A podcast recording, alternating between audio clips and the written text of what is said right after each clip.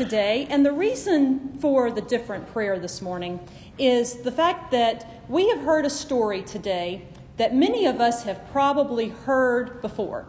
Most likely, you've heard it in its entirety, multiple times in church, you learned it in Sunday school. Even those among us, or those we know who are not believers in Jesus Christ, are likely familiar with the phrase the Good Samaritan.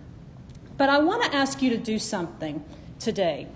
It's so easy when we come to a familiar passage in the Bible to be so familiar with it and so accustomed to it and know so much about it. Especially, I know we are in a room full of Bible scholars, folks who have studied it. You know so much. You wonder sometimes what else is there to glean. And there is always more to glean from the Word of God, but sometimes stories like this are a little bit tougher. That's the only thing I don't like about this passage. When I am getting when I'm getting ready in the years that it comes up in the lectionary to preach on it, I have to go before the Lord and say, what else is there to say? What else can I say?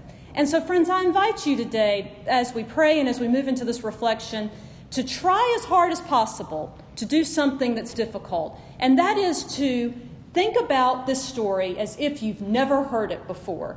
Try to listen to it with fresh ears for maybe something I will say, or maybe something the Spirit will speak to your heart, or maybe something that you'll see when you read it later after you get home. But let us ever be ready to pray and to listen for fresh revelation from the Lord. Let us now go before God in prayer. Oh Lord, open our hearts once again to hear your voice as your word is opened. May the familiarity of a story not become a fog that impedes us from seeing your revelation. Whether through the words of my mouth or in the quiet meditations of our hearts, let us hear your Holy Spirit. In Jesus' name, amen. This passage begins in chapter 10, or we, we heard it today beginning in chapter 10 and verse 25. And I want to ask you, though, if you've got your Bible open, to look back in Luke chapter 9, verse 51. Because something is happening here in Luke 9, verse 51, that is so important for us in understanding and hearing the story fresh today. In Luke chapter 9, verse 51, it's sim- we are simply told by Luke the writer that Jesus set his face toward Jerusalem like a flint. Only nine chapters, about nine long chapters into Luke's gospel, he tells us that Jesus is focused on the cross and he has started a journey toward that cross. And that is what he has in his eyes. Over half of this gospel is devoted it is devoted to Jesus being on this journey, Jesus being on his way to the place where he will lay down his life for us. And what we see happen, Jesus is walking along. I invite you to, if you've ever seen the movie Forrest Gump, and I know I've referred to Forrest Gump before, this is probably about the third or fourth time I have, but if you've seen it, there is a portion in there where he is where Forrest goes for a run and he just decides to run and he's running and he's running and he's running and he has a purpose, he has a destination, even if we don't fully understand it. Forrest is focused and he has something he's going towards. And as he's running, people start to join him, and some come along and ask him questions. Now, here's the thing, friends Jesus is not Forrest Gump. We can learn a lot about Jesus through Forrest Gump. But Jesus, like Forrest, is focused on something. He's traveling. He's not running, but he is walking with intention. And Jesus invites us today to walk with intention with him. And just like with Forrest Gump, somebody comes up and asks him a question. Some stay and some go. The lawyer that we encounter today comes to Jesus and he asks him a question, and Jesus is looking towards Jerusalem. And this is what I imagine happening. Here in chapter 10, verse 25, the man approaches him. Jesus is still walking. The man asks the, question, the first question How do I inherit eternal life? Jesus answers him. They're walking along. And then, but once again, Jesus tells them, You get an A plus. You got the answer right. Well done. Go and do this. And the man in verse 29, though, that the scripture tells us he wants to justify himself. He's saying, Jesus, give me the details. Give me the nitty gritty of what I need to do to heal myself. What do I need to do to be made right with God in my own in my own life? He's completely and utterly self-focused. And, G- and he asks Jesus, "Who is my neighbor? Clarify for me who is my neighbor." This passage would be more accurately titled. We often refer to it as the parable of the Good Samaritan, but I would venture to say a better title for this passage, and this may be true in some of your Bibles even, would be Defining the Neighbor. Defining who the neighbor is, because that's the question that I believe at this point, or at least in my imagination, this is how I see it, and I invite you to imagine as well how you might see it. That the man asks this question, and Jesus stops. And he turns to the man and he looks at him.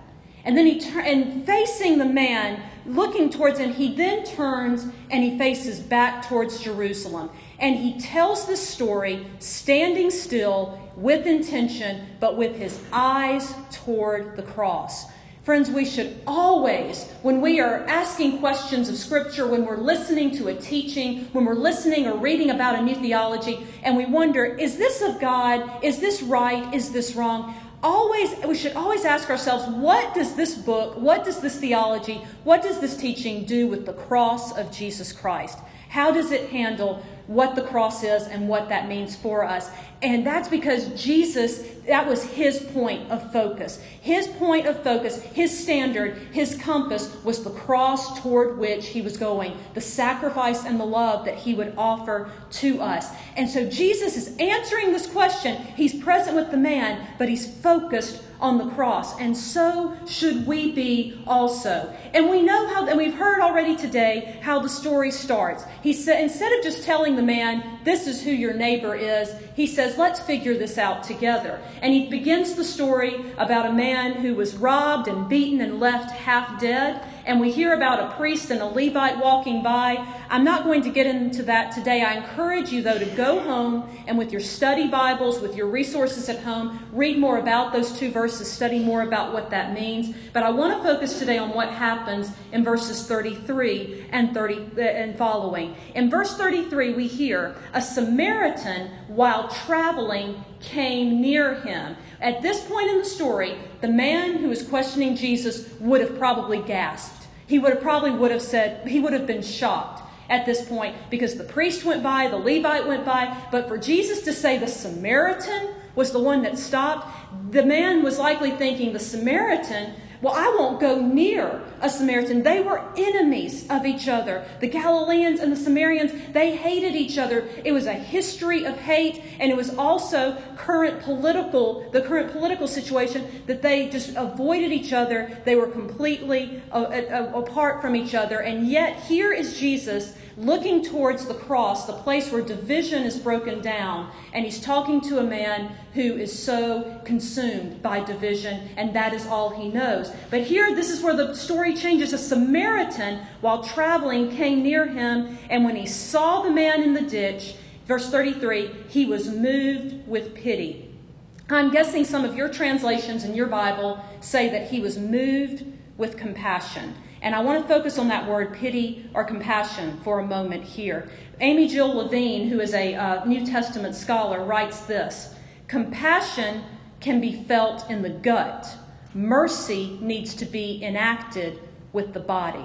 Compassion is felt in the gut. Mercy is enacted with the body. Let me explain what that means. The word here that Jesus uses for compassion or pity, it has a physical dimension to it. It is actually, it, it involves being doubled over in pain, being incapacitated with an agony and with the pain. I am guessing everybody here at some point in their life has had a really bad stomach ache right? Some kind of, maybe not even just a stomach ache, but an ache in your arm or it's somewhere in your body that it's just so overwhelming that you can't move or you just have to be still for a bit to let it pass by. Well, this is actually like a doubled over. This compassion is a doubled over kind of pain. He's so moved and so heartbroken for this man in the ditch that he actually stops and is physically affected by it. And compassion will do that to us. The Holy Spirit uses compassion in us to double us over with the aches and the pains of this world. And He calls us to intercede for them, but He also calls us to enact with the whole body. Remember the analogy that the church is like the body, of, like a human body? The church as a body must enact that mercy. Not just say, wow, I'm moved with compassion, but I am moved with compassion to the point of doing something about it acting in a way that God leads us and guides us. And that is what this Samaritan, this man, this Samaritan does. In verse 34, listen to what he does. He goes to him, he bandages his wounds, pours oil and wine on the wounds. He puts the man on his own animal, brings him to an inn, takes care of him, and the next day he takes out two denarii, gives it to the innkeeper, and says, Take care of him. I'm coming back and I'll repay you when I come back. Friends, remember this. This Samaritan in Jesus' story, this man in the story, he had somewhere to be. We don't know where he was going. We don't know if somebody was holding up dinner for him when he got home. None of that mattered, though, because there was a need for mercy right then, right there, and he had the means to do that. And this took a tremendous amount of time. You know, it's easy for us a lot of times to just do something, to put a band aid on something, to do a quick fix of a need. But what we see happening here, this act of mercy is also an act towards justice, a work that is trying that is not just a, you know just dropping him off at the end, but saying, "I'm going to come back. I'm going to do more for you." And Jesus is showing us here this is what it means to be a neighbor, not just to love the neighbor. Remember, the question was not how do you love the neighbor. The question was who is my neighbor. And Jesus says, who your neighbor is is the person who does these things. This is the one who stops and responds with compassion and with mercy to the needs right in front of us, regardless of who the people are. When that Samaritan looked in the ditch, he didn't see someone from a different political system. He didn't see somebody from a different ethnicity. He didn't see somebody who grew up in a land that he avoided. He saw a person in need of mercy. And that was the thing about that day and time. Samaritans and Jews lived very close to each other, but they were very near each other ge- geographically, but they, but they avoided each other. They, did, they, were, they despised each other. And John Wesley, the, one of the founders of the United Methodist Church that we celebrate today, loved this sermon. John Wesley loved the sermon with an all caps kind of love. And he preached on it multiple times, and he made a statement that I want to share with you very slowly and break down because it was it's in 19th century language, and it took me about 10 readings this week to actually understand what it meant. But I want us to try to break it down because I think it is still and still so relevant and gets to the heart of what's happening here. John Wesley wrote this: "We must renounce the bigotry and the party zeal that contract our hearts."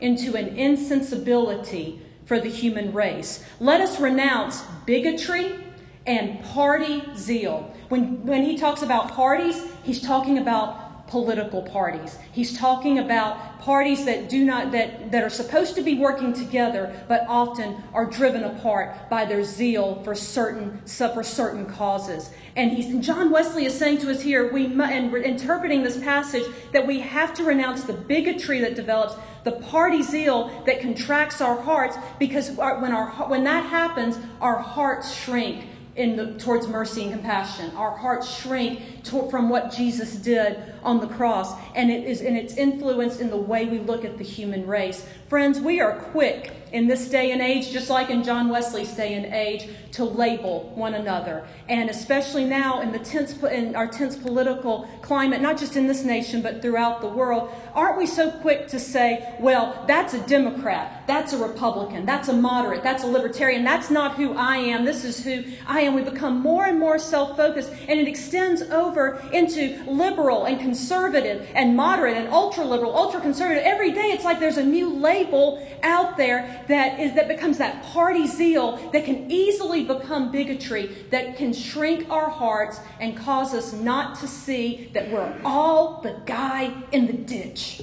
Folks, we are all the guy in the ditch. Yes, we want to be the Samaritan. We want to be the one that's helping, but first we got to realize we're all in the ditch together and we can't get out on our own and we need each other. Yes, political systems serve their purposes. Yes, parties serve their purposes. In fact, in tension and in conflict, that's when some of the best legislation, some of the best, uh, the best decisions and uh, mutual agreements, that we can come to some great mutual agreements in the midst of tension. That's a good thing. The bad thing is when that tension tells us, I'm better than you are. My way of thinking is better than yours. I watch the better news station than you do. And Jesus is saying to us, look at the cross. Look at the cross. Look at the man in the ditch. And that is the one that I died for on the cross. Jesus is calling us to think better and to be better and not to let those labels consume us, but let us use it, but let us throw off those labels so that we can all be transformed together, renouncing what is wrong and working towards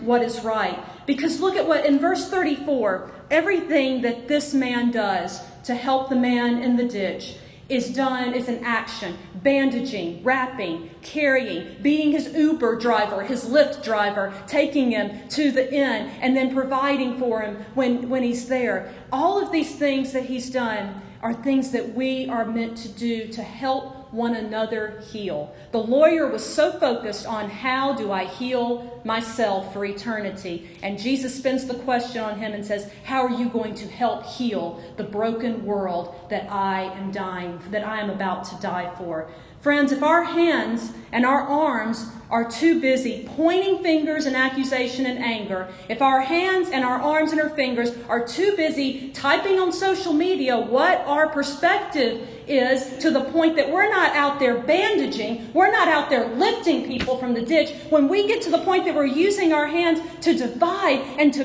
uh, to divide instead of to bring together, friends, we've got to get back to what Jesus is calling us to do bandage each other, pour oil on the wounds. Let us not be consumed by who, which political party we attain to. Let's help each other. Let's be good neighbors to each other. Not just good neighbors. Jesus is describing to us here what it is to be a neighbor.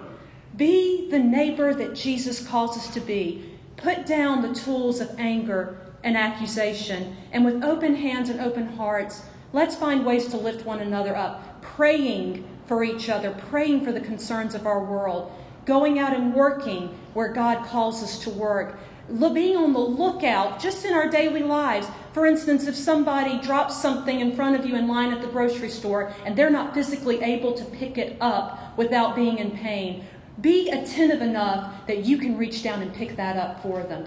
It can start small, it, but the small things can turn into big transition, big change, big transformation when we do it in the light of the cross. As we go forth today, Jesus says to us simply, the man, he asks the man, who was a neighbor? And he said, the one who showed him mercy. Jesus tells us something so simple, it's almost too, it's almost hard. Go and do the same. Go and do likewise. Go and show mercy. Don't just be moved with compassion, but let compassion compel you to enact with the whole body of Christ what is mercy, what is grace, and what is justice that flows from the throne of God the Father, who lives and reigns with the Son and the Holy Spirit, blessed three in one, now and forever. Amen.